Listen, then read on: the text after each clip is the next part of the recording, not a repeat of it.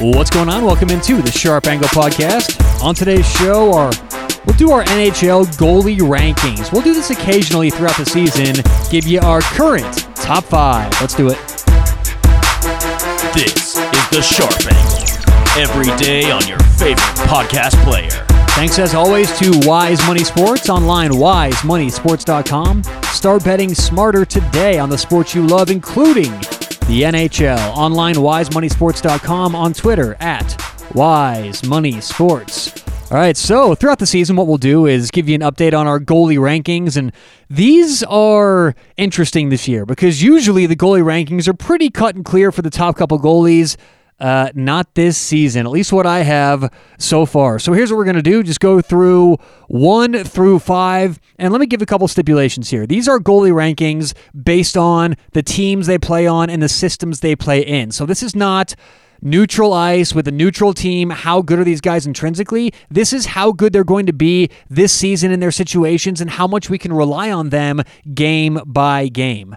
Uh, let's start with number one. My goalie is John Gibson, goalie for the Anaheim Mighty Ducks. I think he's the best goalie right now in the N H L, combined with the fact that Anaheim is playing unbelievable defense. I mean, to start the season, we knew they had some questions offensively, but scoring really hasn't been an issue. They have been shutting teams down. This season, John Gibson, a one point eight eight goals allowed average, and he has a ninety-four save percentage. In his career, he has a ninety-two point two save percentage, so just higher uh, this year than his career, but that's very, very good numbers. He's consistent, he's reliable, and I have him, but John Gibson, as my number one goalie in these power rankings.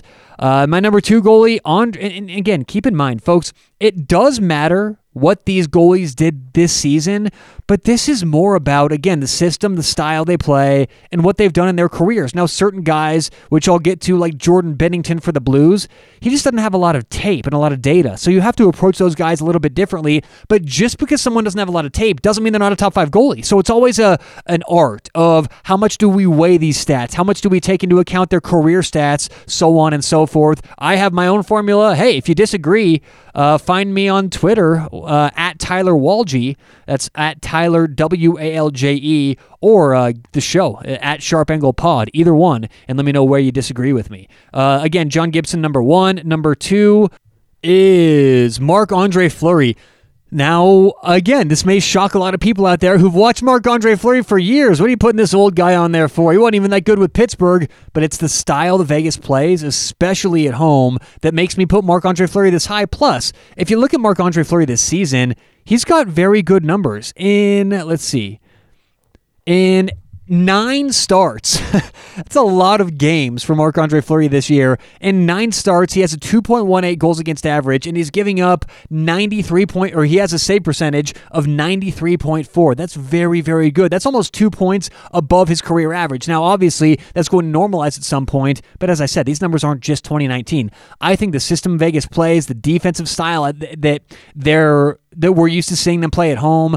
Marc-Andre Fleury is not only a warrior, he's not only going to get out there and play, you know, sixty, sixty-one, sixty-two games a year, but he's consistent, he's reliable. Two words I use all the time for these goalies. Marc-Andre Fleury, very easy for me to put my money behind as the number two goalie in these power rankings. Number three, you may have a problem with this one, Andrei Vasilevskiy. And, and Vasilevskiy is the goalie for the Tampa Bay Lightning, and the style they play is more up-tempo. I get that, but when you are going up and down the ice so often like Tampa Bay, even when their third line's on the ice, they still press, press, press, like to have guys up high.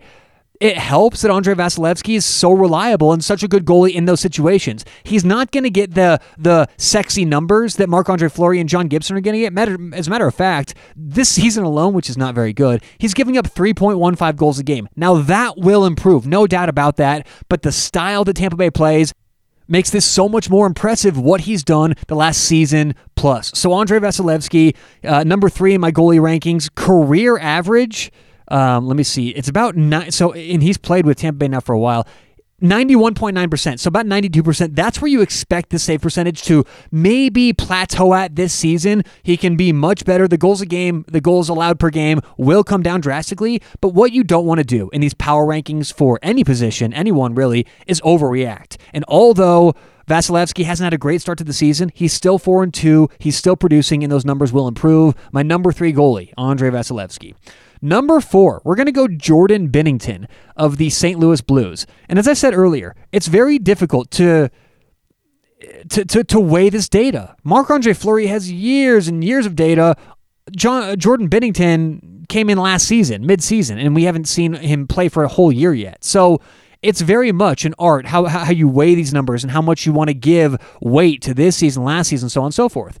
But Jordan Binnington last year had an all-time last half of the season. They were the best defensive team in the league when Jordan Binnington played last year, being the Saint Louis Blues. He gave up two point oh seven goals a game, almost a ninety-three save percentage last season. That's very good. He had five shutouts and thirty-six starts. That's unbelievable. This season, though, his numbers are dropping off. ninety point nine save percentage, giving up just under three goals a game. How good do I think Jordan Binnington is? I think he's somewhere in between those numbers. Now, given that the Blues do play, I like the Blues blue line, man. The Blues style, I, I will take Jordan Binnington through the season because you know those that save percentage will go up, and the style the Blues play, that that black and blue hockey, very good defense. Now, they, they do have defenders who can score. We know that about the Blues. Like, a lot of their defense gets points, but they get back. They play very good defense as well. And again, just go back and look at how good they were as a defensive team last year, as they were fighting from the bottom of the Central to make the playoffs.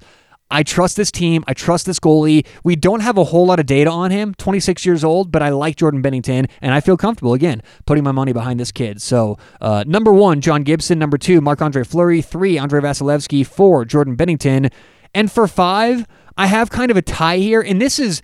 It's just weird, some of these goalies. I know a lot of you may be saying, what about Frederik Andersen? What about Connor Hellebuyck, Pecorine, Tuukka?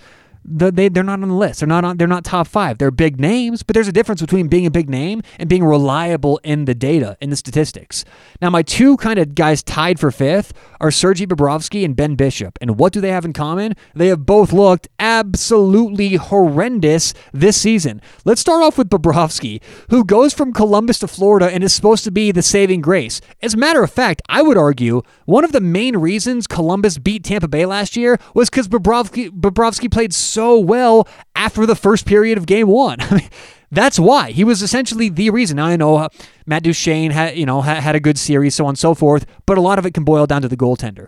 This year, he goes to Florida. He's two and two, giving up over four goals a game with an eighty-seven point two save percentage. That is very, very bad. If you landed on Earth this season and just watch hockey from this year, Bobrovsky's one of the worst goalies in the N H L. But these stats and these rankings are not just based off this season. I think Bobrovsky does bounce back. It's going to take Joel Quenneville a while to implement how he wants this team to play. And I just, I'm just, it, it's hard for me to ignore years and years of data.